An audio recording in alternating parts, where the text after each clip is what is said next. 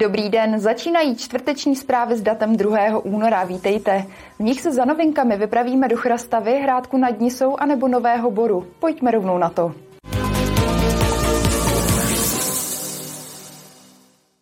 Demolice schátralé ubytovny Kovák v Chrastavě by měla začít ve druhé polovině února. Vyplývá to z vyjádření prodejního řetězce, který objekt včetně pozemků vlastní. Na místě Kováků by měl v budoucnu vzniknout nový supermarket s parkovištěm pro 80 aut. Když sjíždíte z rychlostní silnice do Chrastavy, je tato budova první, kterou vidíte. Z bývalé ubytovny Kovák by ale zanedlouho neměl zbýt kámen na kameni. Objekt včetně pozemků vlastní řetězec provozující diskontní prodejny. Kovák plánuje zbourat. Naše společnost by ráda v Chrastavě postavila novou moderní ekologickou prodejnu. Nicméně celý projekt je aktuálně ve fázi příprav.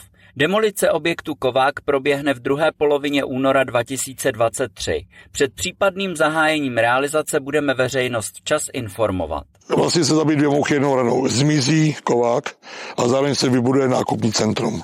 Jako já se přiznám, že mě osobně jde hlavně o tu první část, ale vím, že lidi velmi netrpělivě čekají i na tu část druhou. Poslední obyvatelé opustili ubytovnu Kovák v roce 2010. Od té doby jen chátrala. Město o její demolici usiluje zhruba 11 let. Dokonce o tom rozhodl čtyřikrát stavební úřad, ale skodil nám to čtyřikrát krajský úřad. Jako nechci už rozebírat to oprávnění neoprávnění, podle mého názoru neoprávněně. Dokonce na naší straně bylo ministerstvo pro místní rozvoj, ale když se to stalo naposledy, tak tam se najednou objevil nový majitel, takže se to všechno oddálilo. Na přípravě nového supermarketu se podle starosty pracuje už více než rok. Zkomplikoval to potok, který teče pod zemí. Projektanti tak v plánech museli pozměnit pozici obchodu, aby při výstavbě nedošlo k technickým problémům. Kateřina Třmínková, televize RTM+. Pokračujeme krátkým přehledem zpráv a začneme v Liberci. Liberecký kraj je připraven finančně podpořit rekonstrukci bazénu v Liberci. O konkrétní částce zatím rozhodnuto není, bude to předmětem dalších jednání. Modernizaci bazénu město připravuje už několik let. Odhadované náklady se postupně přiblížily k miliardě korun. Radnice už má projektovou dokumentaci, stavební povolení i dokumentaci k provedení stavby. Letos by chtěla vyhlásit soutěž.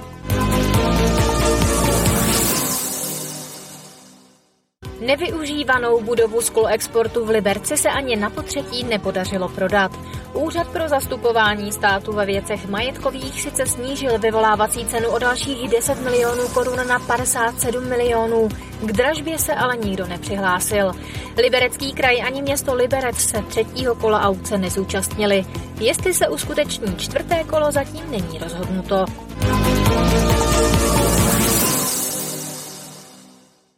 Turnov získal druhou evropskou dotaci na knihovnu, její výstavbu chce zahájit ještě letos.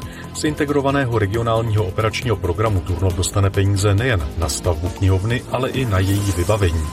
Dokumentaci pro provedení stavby chce mít město hotovou na konci května. V červnu vypíše výběrové řízení na stavitele a začít stavět by se podle starosty mohlo ideálně na podzim.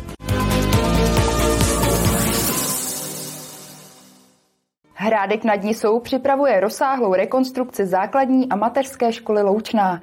Město už získalo dotaci na modernizaci mateřinky. Teď schání další, aby mohlo opravit také budovu základní školy.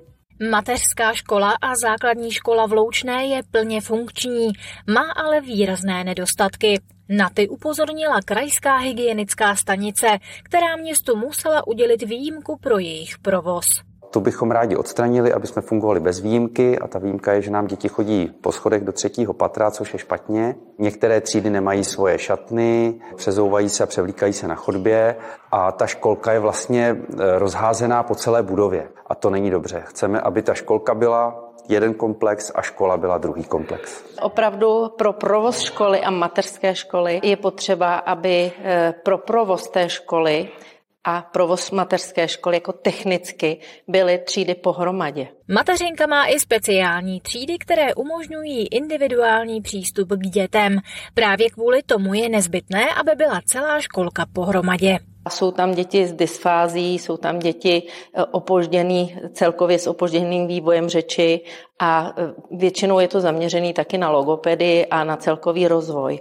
Ale měly by být součástí určitě v nějakých hrách a, a tak dále součástí ostatních tříd, aby to měli k sobě blízko a aby byli začlenováni. Náklady na úpravu prostor pro mateřskou školu město odhaduje na 18 milionů korun. Dotace, kterou už získalo, činí 15 milionů. Teď se radnice chystá vypsat výběrové řízení na zhotovitele stavby. Martina Škrabálková, televize RTM+. V dalších krátkých zprávách teď zavítáme do Liberce nebo na Jablonecko. V krajské nemocnici Liberec skončila rekonstrukce operačních sálů za více než 90 milionů korun. Nové je takřka vše, od podlah přes stěny až po stropy. Nové je i zázemí pro operačního robota, který váží přes půl tuny. Čtyři sály už lékaři využívají, zbývající tři se nyní vybavují zdravotnickou technikou. Nemocnice počítá, že se v nich začne operovat v průběhu února.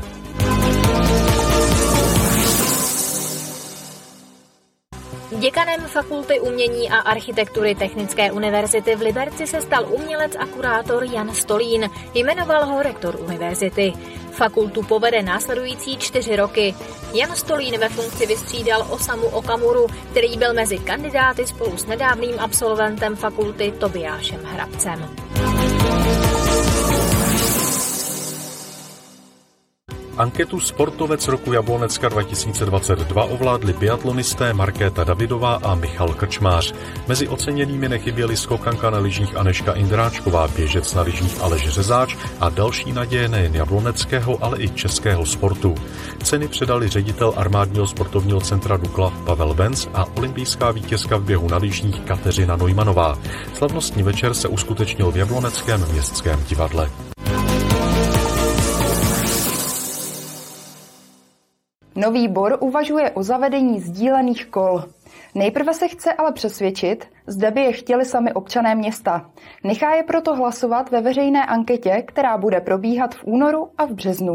Loni nechal nový bor prostřednictvím veřejné ankety rozhodovat své občany o tom, k jakému účelu by měla po rekonstrukci sloužit budova Sokolovny. Na jejich názoru bude záležet i letos. Nepůjde ale o Sokolovnu.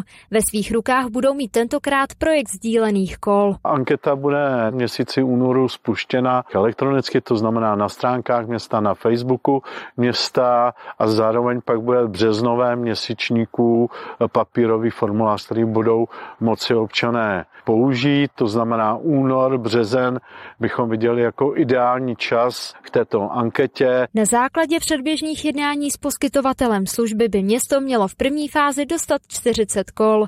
Umístěna budou na zhruba 10 až 15 stanovištích. Je to tak, že první čtvrt hodina by byla s podporou města zdarma, jinak další částka je zhruba 25 korun za půl hodiny a to si myslím, že je po celém městě plně dostačující. Se sdílenými koly už má v našem regionu zkušenost například Liberec. Je jich tady 160, jsou to navíc elektrokola, to znamená do kopcovitého Liberce se v podstatě velmi dobře hodí.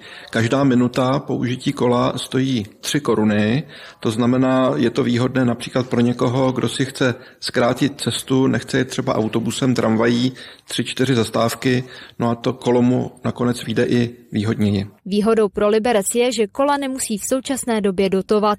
V letech 2018 a 2019 tomu tak ale nebylo a radnice musela za sdílená kola platit nemalé peníze. Kateřina Třmínková, televize RTM+. Dnešní zprávy jsou u konce. Následuje předpověď počasí, jablonecký magazín nebo pořad Zeptali jsme se. Hezký zbytek dne a brzy na viděnou.